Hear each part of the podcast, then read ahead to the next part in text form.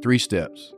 If you can make it onto someone's front lawn, your front lawn is probably sacred. My front lawn is pretty sacred. I'm on their front lawn. They're okay with it. Next step is make it onto their front porch. You're sitting on their front porch, even more of a sacred area. And you get invited into their living room and their kitchen for lunch or breakfast or dinner as a police officer. On shift? On shift. I've Are had some me? good candied yams, some some Thanksgiving dinner, uh, a Coke Zero, which is my drink of choice. And, so, and so hold it. You, you on shift, you would develop enough relationships where they'd say, "Come in and have lunch with me." yeah, and how many?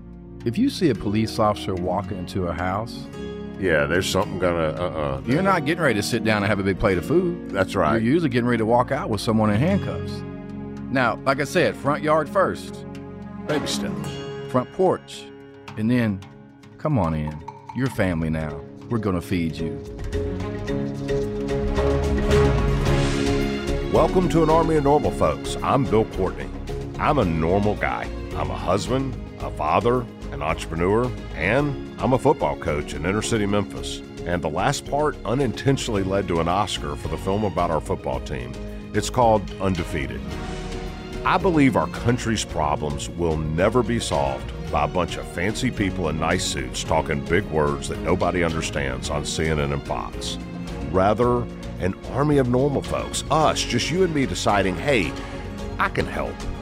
That's what Tommy Norman, the voice we just heard, has done. He's been called the Michael Jordan of community policing. And Tommy's radical love for his community of North Little Rock, Arkansas, has led him to accidentally become the most famous police officer in the entire United States. With 2.2 million followers on Facebook and a million on Instagram. But as you're about to see, Tommy never sought fame, and it's definitely not his purpose on this earth. Let's get started right after these brief messages from our generous sponsors.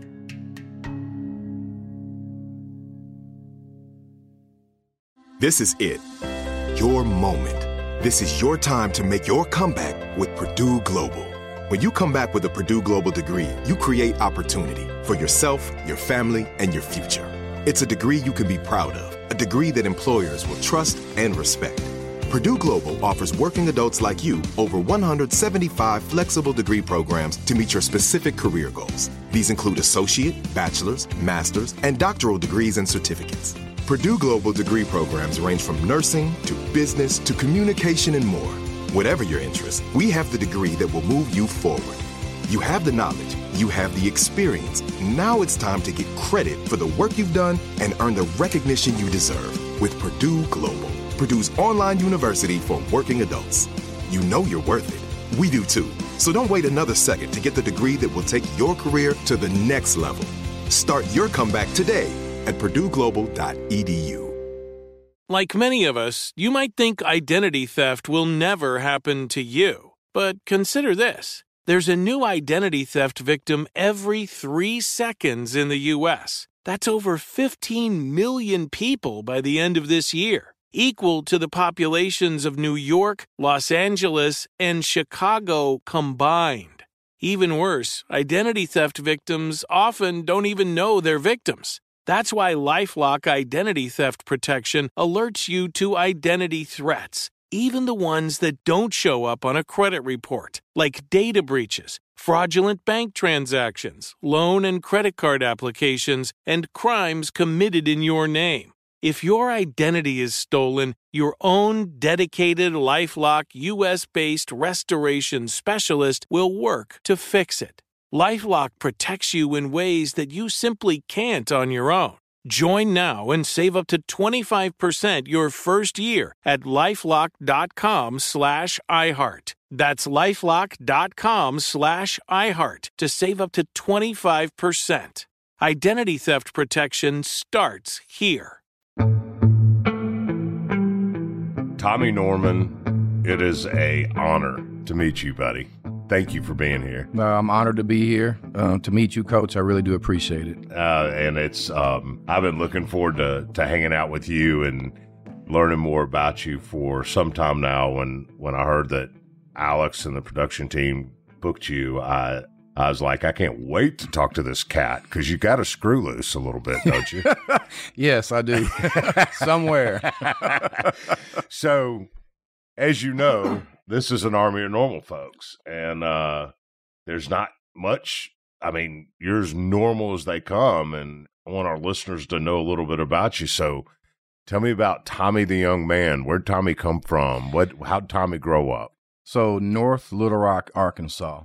Little Rock is the capital city of the state, around 200,000 population. North Little Rock is just north of Little Rock, and uh, it's around 67,000. Is it a suburb? Would you consider it? Would you consider it high end, blue collar? so it's not a suburb; it's its own separate municipality. Uh-huh. Um, I would say blue collar, high end, um, impoverished areas, all that mixed into one city. Really? Uh, yes. Of seventy thousand. Yes. Hmm. Yes. So born and raised in North Little Rock, Arkansas, and six sisters and two brothers. And I'm the youngest. I have a twin sister. And uh, Bill, for as far back as I can remember, my mom always instilled in us to give, whether that was to give to someone that didn't look like us, someone that needed a pair of shoes, a shirt off of your back, just to be nice to people. And, you know, I followed that model my entire life. I learned from the best, who is my mom, and she's actually still here. Six. Um, you said six. Six sisters, two brothers. So nine eight of us. of you. Yes, nine, including oh, me. six sisters, two brothers, and you nine. Nine. Yes. Um, your mom's been given one thing for years. That's birth. Yes. Good grief. yes. And she What was adopted. it? What she, was it? Is she what? She also adopted uh, one of my sisters, Kathy. So Kathy's included in that in that six. So um, she has eight kids, and then she sees Kathy, and she ad- legally adopts Kathy. And uh, but when you talk about love and loving people, uh, my mom is just the uh, definition of that. And I learned from the best, and that's what I've been doing my entire life. So, I mean, did your dad? Your dad? Did he make a lot of money? He was uh, he worked in uh, carpentry, kind of you know worked with lumber and wood, and he was really good with his hands. He was a foreman at a construction company, I see. and he would go around and, and uh, kind of check on construction sites. And he worked hard, really hard, to help support the family. But with nine kids, I mean, you couldn't have. I guess you would consider yourself blue collar. Yes, absolutely, blue collar. Yes, my mom. We didn't have a lot. We she had to make you know money stretch, food stretch. But I mean, we've all grown up to be, I think, productive citizens uh, back in Central Arkansas, and and we've all remained humble. So you must have shared rooms. Yes. We, we we slept sometimes two and three to a room. My dad did add on to the house. Now at one point we had one That's bathroom. good. A carpenter at least can make the house right. So at one point we had one bathroom, and you know you're taking turns. I remember by the time I got hold to on, the hold on, hold on. How many of you were in the house there were nine of us in the house with one bathroom? until my you had to get up at three in the morning, get ready to go to Right. school. Or, or if I was the last in the bathroom, you had all these fumes of hairspray and makeup everywhere, and so you're right. So get up early to beat your sisters to the bathroom, or you wait till the last. Yeah, and, and spray Aquanet out of your eyes so you can breathe. I remember those days. That Aquanet will kill somebody.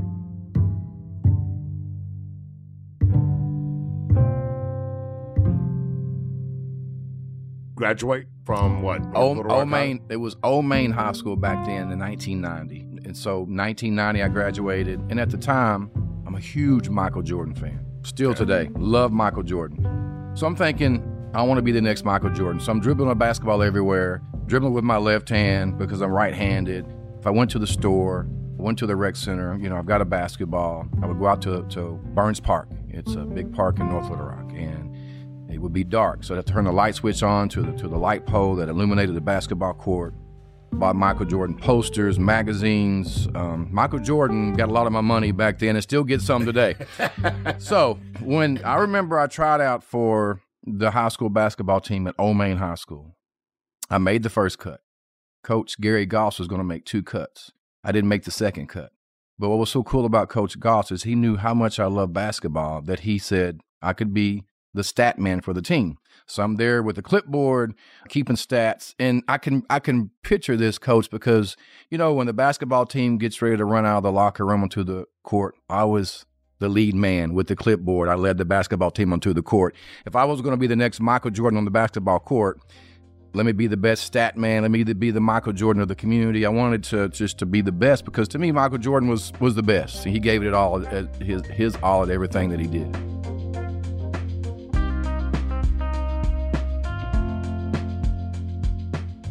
My head is bald. You see a shiny bald head. True story.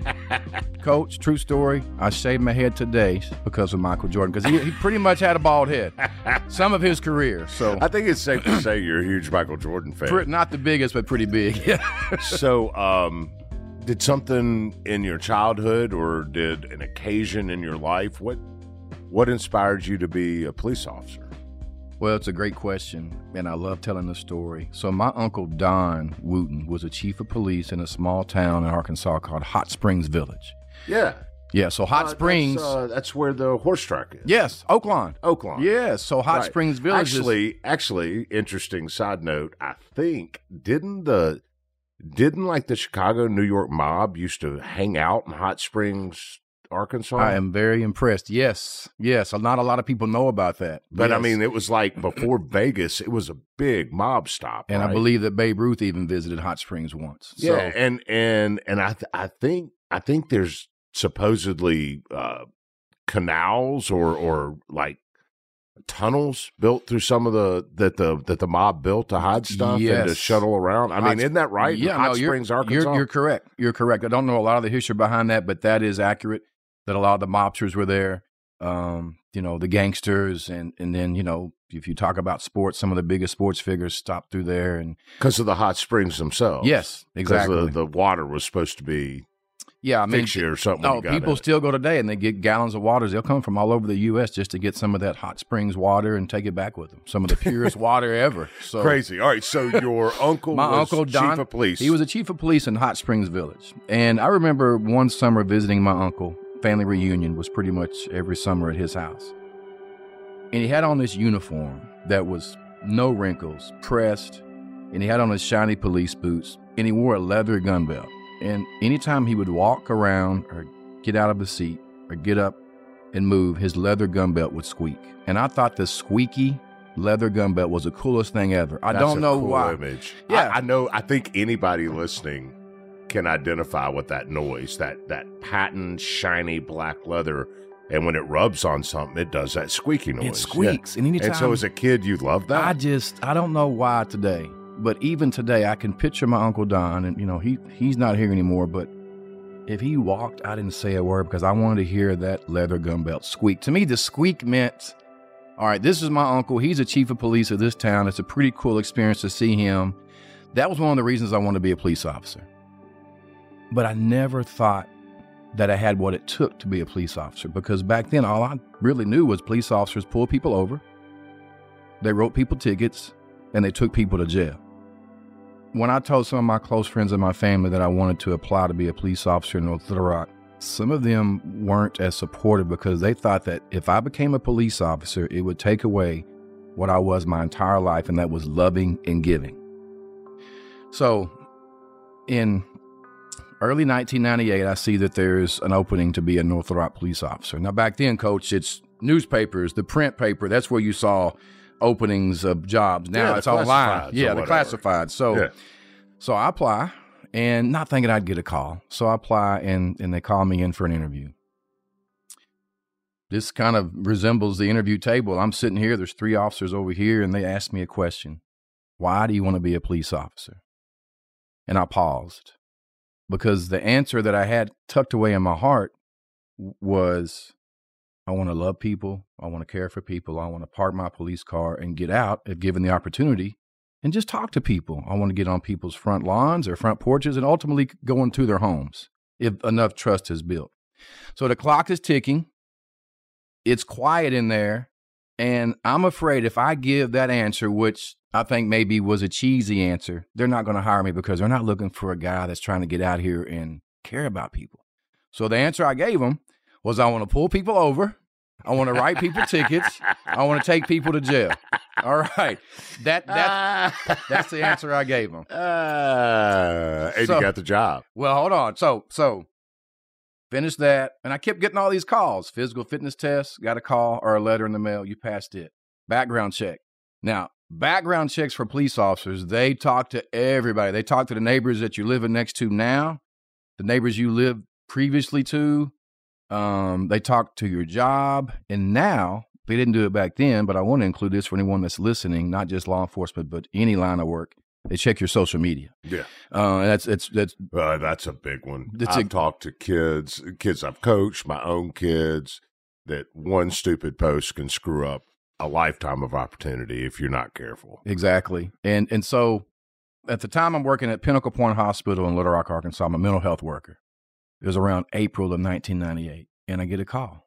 It was a police recruiter. Her name was Sergeant Armstrong, and she says, "Mr. Norman, we got good news. You've been hired at the North Little Rock Police Department, and you need to report June 15th." So June 15th, Were you doing 1998. backflips? Oh, I was so excited. I was actually in the gym playing basketball with the kids at the hospital, and when I hung up that phone, I probably could have dunked that basketball. I was that excited. So what do I do? Well, I, I got a question. Did your was your uncle alive at the time still? yes. Had you spoken to him about what it was like to be a cop? What it was really like? I mean, if you're up, I would think if you're applying and you're really trying to be a cop, you've got this cool resource, a, a guy that you've idolized since you were a kid. Did you talk to him about it? I did. He encouraged me. And I struggled with once again, if I put on that uniform, can I still get out and do what I was raised to do? And and and and that's part of that story will come later, but so I was excited. So I called my friends, my family, hey, I, I got the job. I'm going to be a police officer in the city that helped raise me. So at the time, I was a homebody. I was married to my son and my daughter's mom, and I didn't like being away from home. So the police academy. Why not? I just, I, I was, I don't know, I got homesick a lot. I just think because we were so close as a family, I was so used to being home. I remember I went to Nolan Richardson's basketball camp in Fayetteville, Arkansas, and my dad gave me this calling card that had so many minutes on it, and I maxed that thing out within the first day, calling back home because I was just, I was, I just love being home. So Hmm. the police academy was in Camden, Arkansas. Hold it. Let me ask you something. Do you um? There, there, there has to be a reason for that, Tommy. And it, it- you're right, and I don't, and I've been asked before, why did you get homesick? Do you still get homesick? No, I'm good now. Yeah. I mean, with the platform God has blessed me with, I've traveled all over the and I don't get homesick. I, I don't know if I was if I was younger. I will say this, and this may come off kind of funny, but it's not. But my mom would always nurture us, even as adults. Today, if I told my mom, "Mom, I'm getting my teeth cleaned next week," she'd want to be there at the chair watching me get my teeth cleaned. so I don't tell her when I'm getting my teeth cleaned. Nine kids, and she's still she's a special person. She is, and she's gonna, Mom, if you're listening, I love you. I think she's the reason I got homesick. Really? You, I've never really been asked that question and have to answer it, but I really feel Oh, like you that, have to answer it. That's, I- that's a prerequisite I- on the show. You I- have to answer all questions. and, and I will. I feel like that the love that my mom showed us, and she loved us so much. I didn't want to be too far away from her, you felt a real sense of belonging at home. and I still do. I'm still a mama's boy at 50 years old, Coach. Uh, Well, and the thing is, I, I think about, you know, nine kids in one bathroom. You're either going to be really kind and supportive and close, or you're going to hate each other's guts because that's a lot of selflessness fighting over just your little corner of space in the world in a in a in a home like that. What what was what was the dynamic at home growing up? Well, there were a few knockdown There had to have dragouts. There were there was uh, a few knockdown dragouts. But my mom had this brown leather belt, oh boy. and I'm glad that leather belt is went missing. I won't I won't say what happened to the leather belt, but if you're ever late getting home, if you ever smarted off, if you didn't say yes ma'am or yes sir, and you never said huh, you don't say huh around my mom. Yeah. And um, She would whoop that. we we uh, uh, not even but it would the belt would come across your face. I mean, if there was whatever if- she could get to. Right. Thank There's God we you. didn't call Child Protective Services back then because, but my mom, that's how we ended up the way we are today. Let me tell you something. I've got four kids. They uh they are now 27, 26, 25, and 24. Meaning they were one, two, three, and four. Now there wasn't nine of them, but there were four and four years. And I was working, growing my business, coaching football, and so I was 70, 80 hours a week working. Now I when I was home, I was home and I wasn't I'm not I'm not saying I was a a dad that wasn't there, but Lisa was alone with the kids a lot. And with four kids that close to each other, you know, your mama had a belt. Well, my wife had a wooden spoon. And my wife kept a wooden spoon in her purse at all times. She had three wooden spoons. One was on the nightstand, one was in her purse all times. She kept one under the visor of her car. And you might not like this as a safety patrol officer running around seeing people drive like this, but my wife could drive with her left hand doing 60 down the interstate and smack kids in the rear back seat of a suburban with a wooden spoon and not miss a beat. I have seen I have I have seen my family drive up in my driveway and all four kids are kind of plastered up against the sidewalls of the back of the thing to to avoid the reach of the wooden spoon. So I guess I, I could identify with your mom when she'd had enough. She probably looked like an octopus with that belt, leather belt. But I think, Coach, Were y'all scattering like hell Oh, too? And then I learned to put the book in the back of my pants. but now you just told the story about Lisa. I think I'd prefer the leather belt over that wooden spoon. That wooden spoon. I mean, I could hear that thing slapping two rooms away. So yeah, So, yeah. It's followed by some squalling by one of four kids. Yeah, but at the end of the day, she loved us, and when we woke up the next morning, she loved us. And I feel like thinking about it right now, sitting here across from you, that that's probably one of the reasons that I didn't like being away from home because I just counted so much on my mom and my family. it's where your love and acceptance was. Yes. We'll be right back.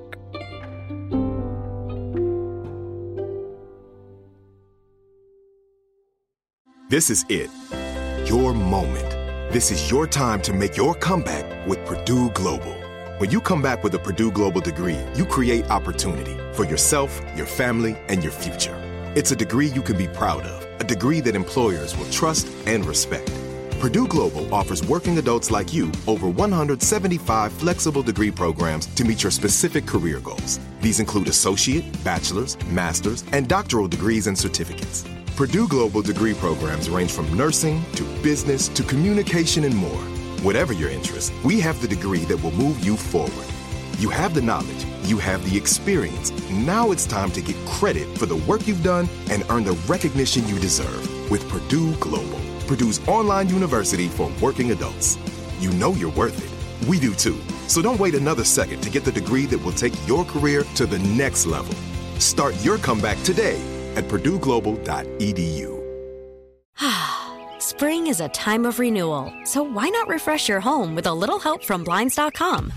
We make getting custom window treatments a minor project with major impact. Choose from premium blinds, shades, and shutters. We even have options for your patio, too.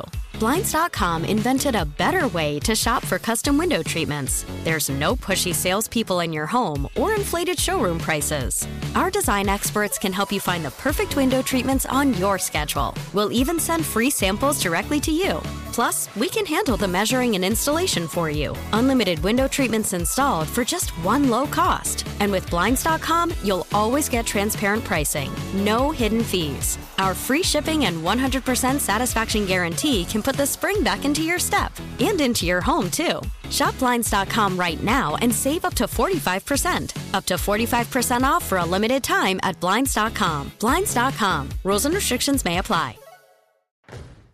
Rain or shine, every day is a great day for fishing, right? You got rain gear, but you can't overlook sunny day gear. A Columbia PFG Solar Stream Elite hoodie has you covered on the sunniest days. Like literally. I mean, who wouldn't trade a sunburn for a trophy fish? But why do it if you don't have to? Especially when this Solar Stream Elite hoodie is built with broad spectrum UV protection. We're talking UPF 50, and it has airflow so you don't overheat. And what's the alternative? Putting down the rod every half hour so you can slather on some sunscreen. Seems like an easy choice to me. Columbia PFG has you covered with their Castback TC shoe. Its OmniMax cushioning and traction system helps if you're on your feet a lot, say fighting a fish, not to mention keeping you sure footed on a wet rocking boat. So if you're going to be spending long days out on the water, and I sincerely hope that you will be, head over to Columbia.com slash PFG and shop all their performance fishing gear.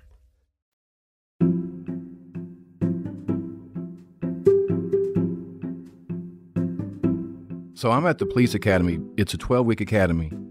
Halfway through, I give in to the homesickness. I pack up and I'm driving back home. I just told the uh, instructors at the police academy one of my kids were sick. I lied. And halfway back home, I called my mom. said, Mom, I'm going to get a job that requires me not to travel. Uh, I can go back to work at Pinnacle Point. I can be a mental health worker. Go to nur- I thought about being a nurse. I go to nursing school. I'll, I'll make it work. She said, "Pull over right now." She said, "You want to always make your family proud. You've always wanted to be a police officer. You want to make your Uncle Don proud." She said, "You're turning around. and You're going back to the police academy." And I did. I went back and crawled back in bed. It's interesting that you called your mom and not your wife, Yes, yes, exactly. My wife may have said, "Okay, come on back home." right? But there's only one mom out there, and and and that woman knew I was going to regret that decision.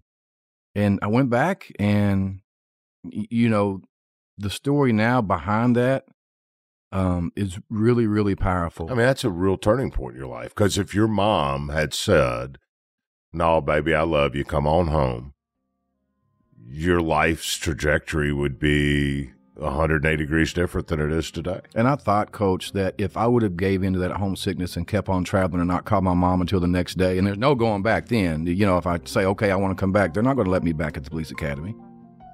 No, Um, you you you bolted. Right. And it, I would I thought, well, then the next days and weeks when I didn't follow my dream and I see these police officers and these police cars. Oh, you'd be miserable. ah, yeah, I want to be in that police car. I want to at least see what kind of difference can I make in North Little Rock, Arkansas with a badge in a police car, and more importantly, with a heart.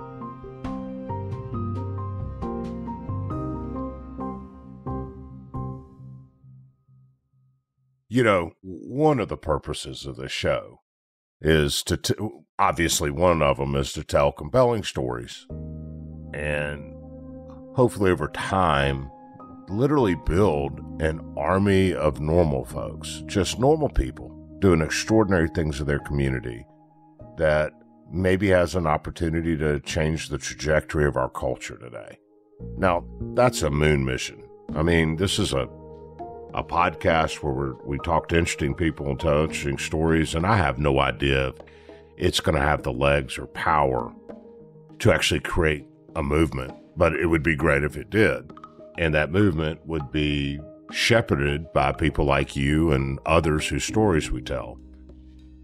But it's so important that people listening to us understand when we're talking about an army of normal folk, we're not talking about people born into wealthy families who have all kinds of advantages and have the nice suits and live in the big houses and and and appear on Fox and CNN and and and all of that, you know, because those people have been in charge for decades, and I, I- think we can look at largely their success in our society and say that their efforts have been woefully inadequate.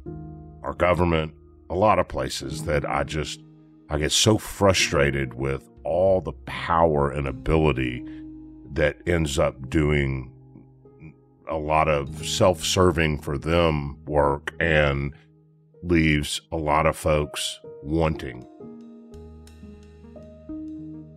So for an army of normal folks to work, we have to establish it's an army of normal folks. And to hear your story, you, to to grow up in with one bathroom and a mom who loves you and a blue collar dad who, you know, by all practical purposes, Tommy, you were poor. You just didn't know it because that's all you knew.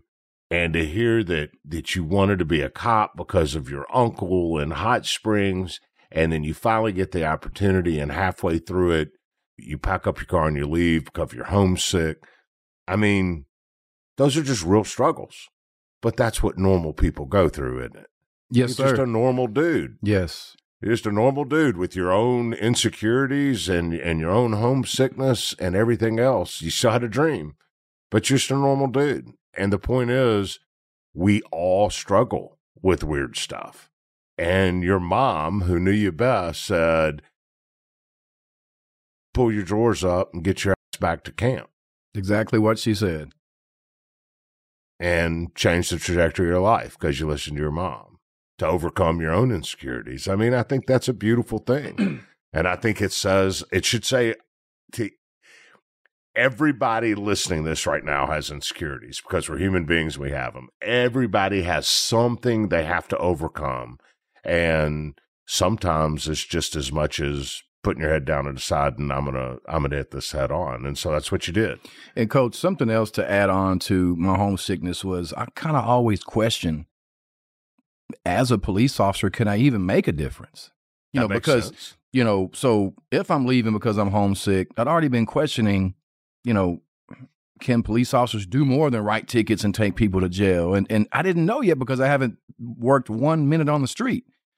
So I gave in to those insecurities until my Ah, mom yeah, you let the doubt you let the doubt cloud you. so homesickness and the icing on the cake that night I started to drive back home was okay. I kind of question anyway. Is this occupation? Is it going to change who? I don't want it to change who I am. My mom taught me our entire life. You better not forget where you came from.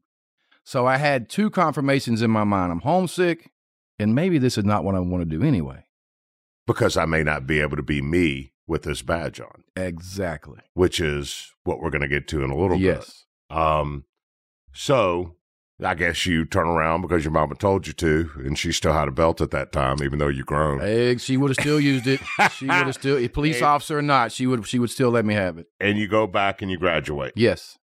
And what year do you become a full fledged policeman? So 1998, uh, graduated from the academy probably towards the end of the year. Then when Yeah. you graduate from the academy, you come back and you train for six months with a field training officer. Meaning you're you're you're riding You're with riding with and someone, and it, eventually they'll let you drive, and they they kind of monitor you and observe you. And after six months, here's a key, here's a police car. You're on midnight shift. Your days off for Tuesday, Wednesday. Now I'm excited. I finally get to get out in the community, and the p- police I, I, I have a question uh, because I really don't know, and I, I imagine most don't. I've actually always wondered this.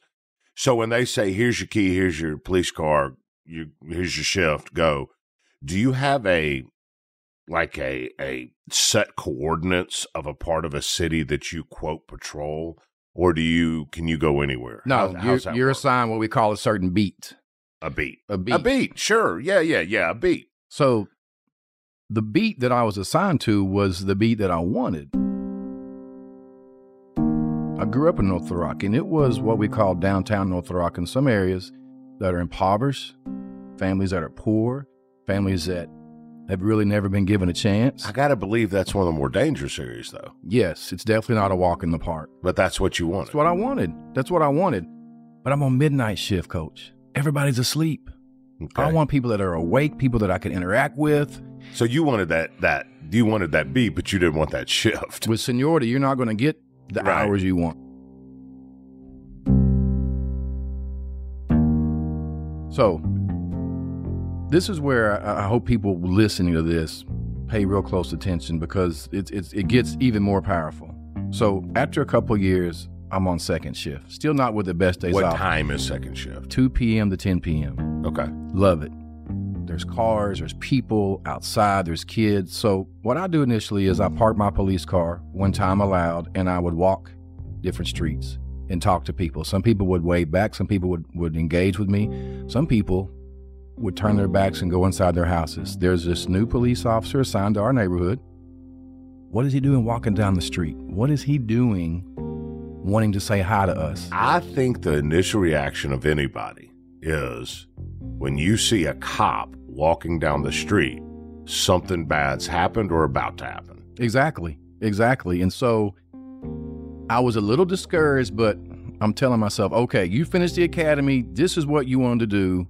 You get back out the next day, and the next week, and the next month, and the next year. And I did. I remember one evening, right before dark, I parked my police car on a church parking lot and I start walking. This is probably within the first five years of my career.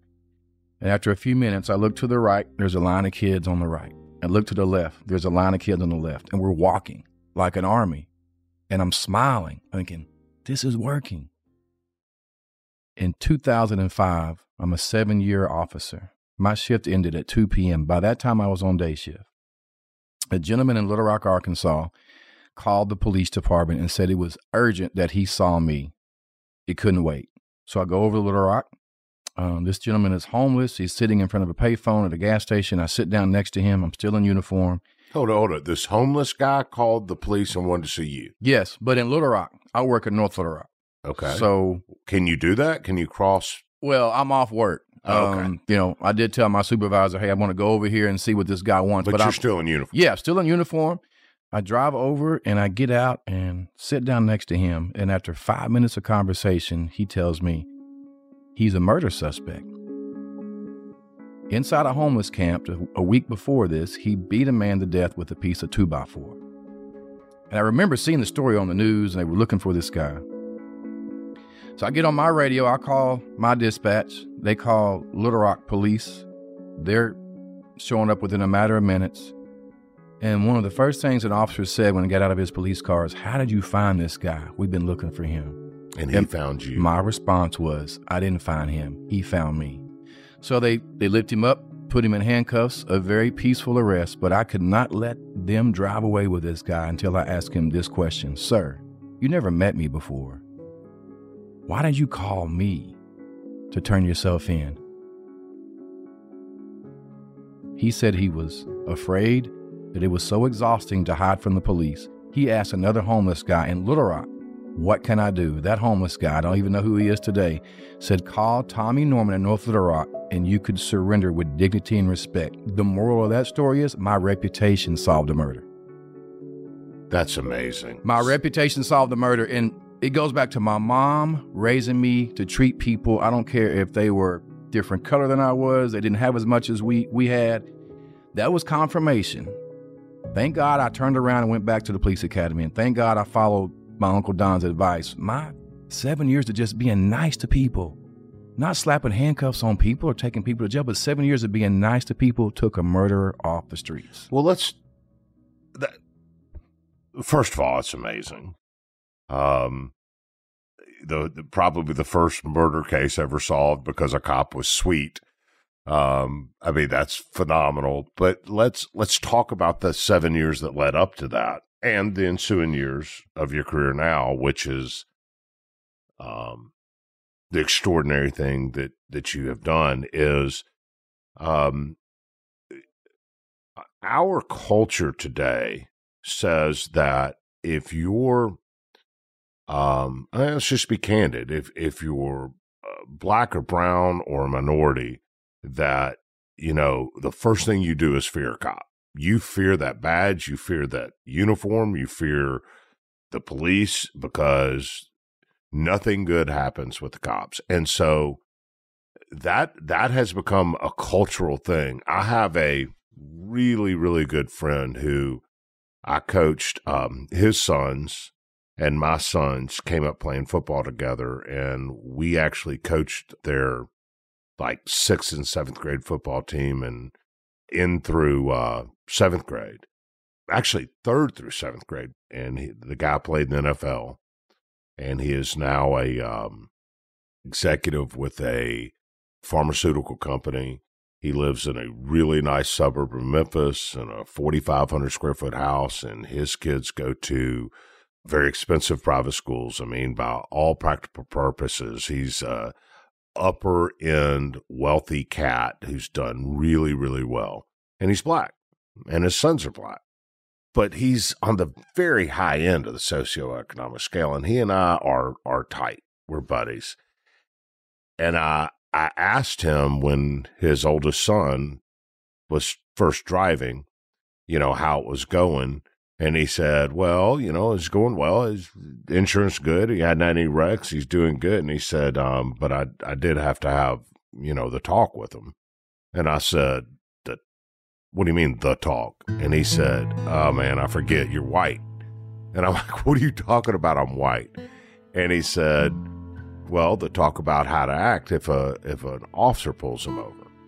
And I'm like, dude, he's he, he you, we you live out in the in the suburbs. You're driving around a nice car. This kid's got you know he's he's squared away. He's not you know what's he got to be worried about?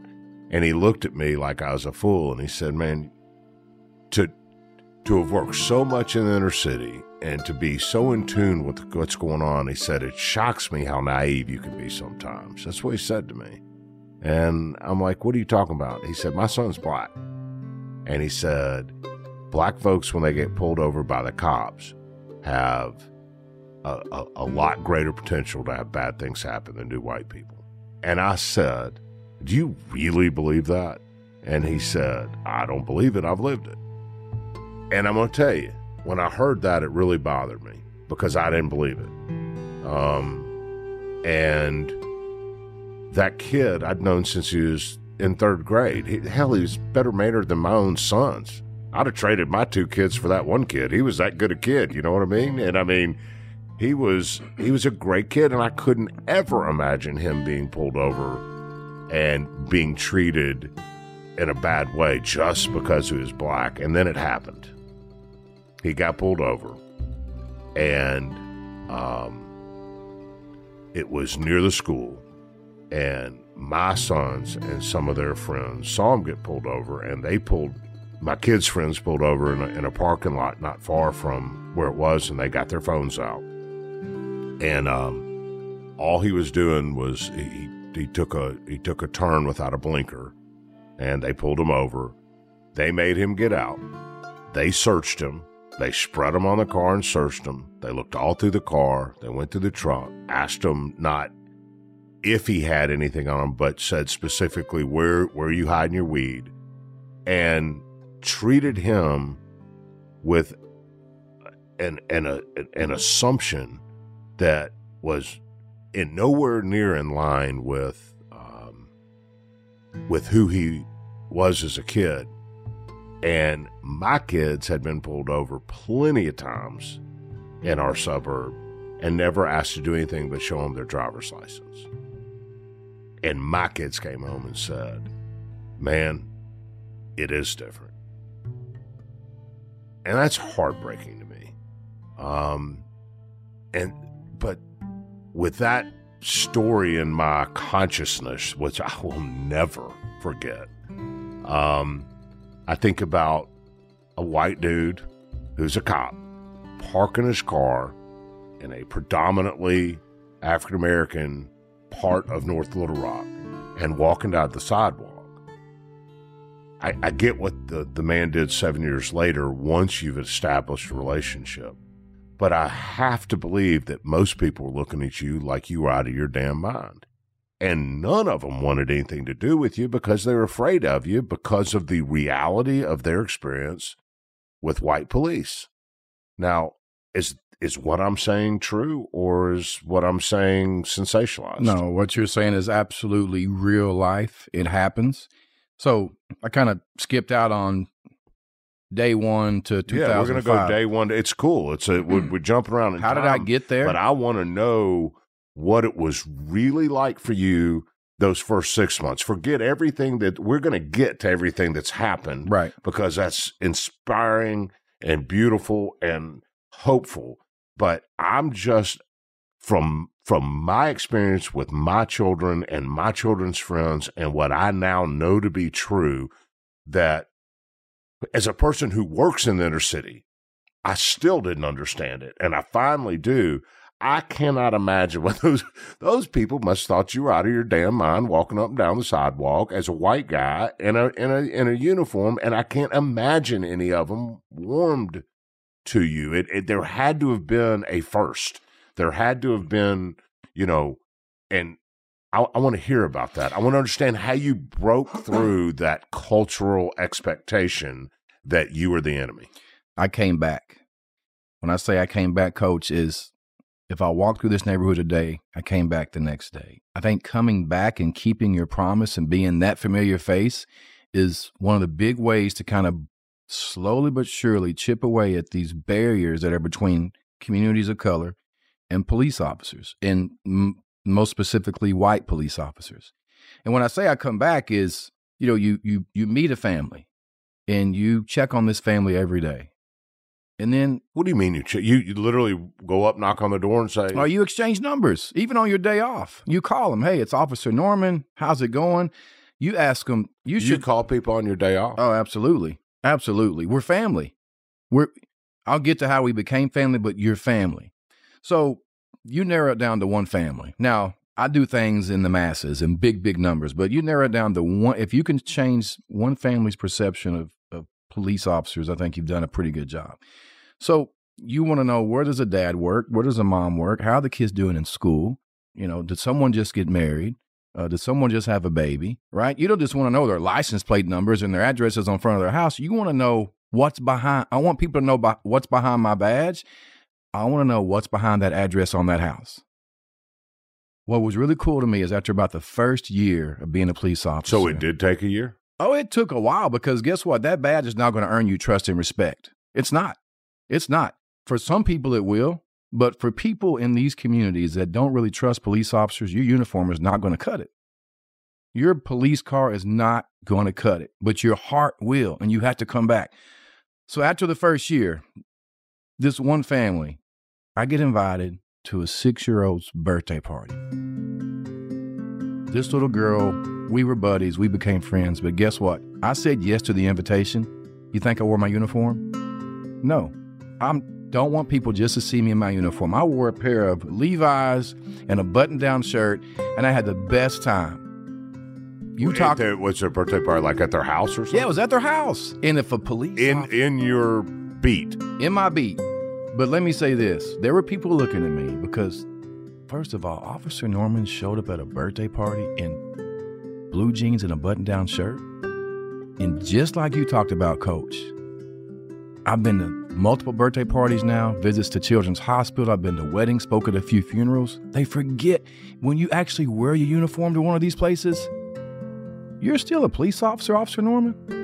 And you talked about So instead of seeing the badge first, now they see Tommy. and first. that was my goal that has been my goal since since day one and and i don't want to say no to all these invitations you get i think as a police officer you need to honor most of those because if you go above and beyond and you're showing up at birthday parties and people are sick and they want you there that is a humbling and a huge privilege Have you ever pulled up or in those early years? You ever pulled up on on kids and they just run off? yes run run from you What what was your reaction to that? uh first of all chase them really? I mean, if they're running from you for for for a reason, I didn't know exactly what you were talking about. But no, as far No, as I'm- being, I'm oh, you mean as far as specifically- kids being scared? Okay, Yeah. See, oh, so I have another story. I'm getting excited. I need I need to slow down. So there's a story of a young man and his siblings that are at a um, playground, and they see me coming, and they run inside their apartment, public housing. And I see the door that this young man goes in, When you say young man, age. eight or nine. Okay. Um, Kids. they bolt to their apartment and they got in that back door fast. Now, I'm you know just- why? They've been taught when they see the cops to haul out. Probably. So I see the door. I get out of my police car and I knock on the door. It's a metal door, so it's a loud knock. And the mom comes to the door. Is everything okay, Officer Norman? Not really, because I'm driving down the street and your kids run into their apartment, and I just want to know why. And she called the kids. You the- just said why? yeah, I just want to know why. Not in an accusing way. No, You really wanted to. And I told her that they haven't done anything wrong. And she called them. There were four kids. She called them up to the door. And Officer Norman wants to know why you ran from him. And they're scared of police officers. That bothered me. That bothered me because I want them to run. My goal has been my entire career is I want kids to run to my police car, not run from my police car. Now, what could I have done? I could have kept driving. Oh, those kids ran from me. I don't know why, but I stopped. It helped that I saw what apartment they went in, and they told me. They kept it as real as they could as kids. We're scared of police officers. So I made it a point to, What did you say to him? Did you say, did you, I mean, I can imagine kneeling down, getting on one knee on their level and look them at the eye and say, Hey, I'm Officer Norman and don't be afraid of me. I'm here for you. I mean, what, what did you say? it's one thing to say that, but it's another thing to show that and prove that. So I remember the address and I kept coming back and visiting the kids. Whenever they saw something about kids, is they remember the numbers to a police car. Hmm. So then I have a every police car has a number on their police unit.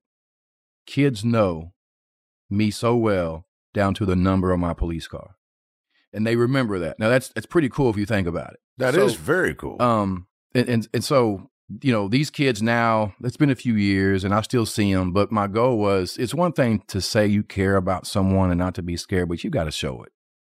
You've got to show it.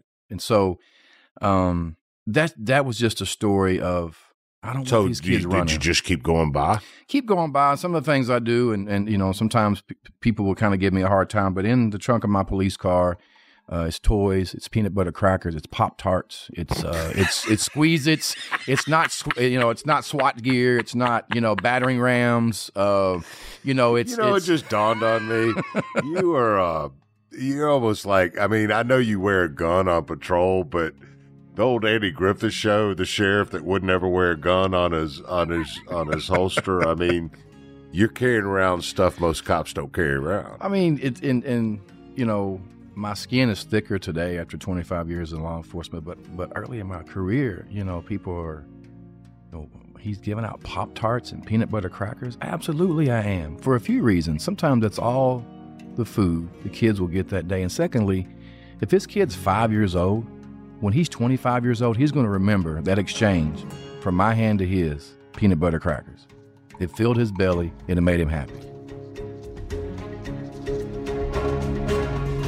Well, that concludes part one of our conversation with Officer Norman, and I really hope you'll listen to part two that's now available. Trust me, this interview just keeps getting better. But if you don't, make sure you join the Army of Normal Folks at normalfolks.us and sign up to become a member of our movement. It only takes committing to doing one new thing this year to help others. And there will be a ton of awesome ideas on this podcast from the folks we're featuring. And some of them will resonate with you deeply, and others may not at all, and that's okay. We're all called to do different things with our different talents. By signing up, you'll also receive a weekly email with a short episode summary in case you happen to miss an episode or prefer reading about our incredible guests. Together, with each of us doing what we can, we can change this country. And it starts with you.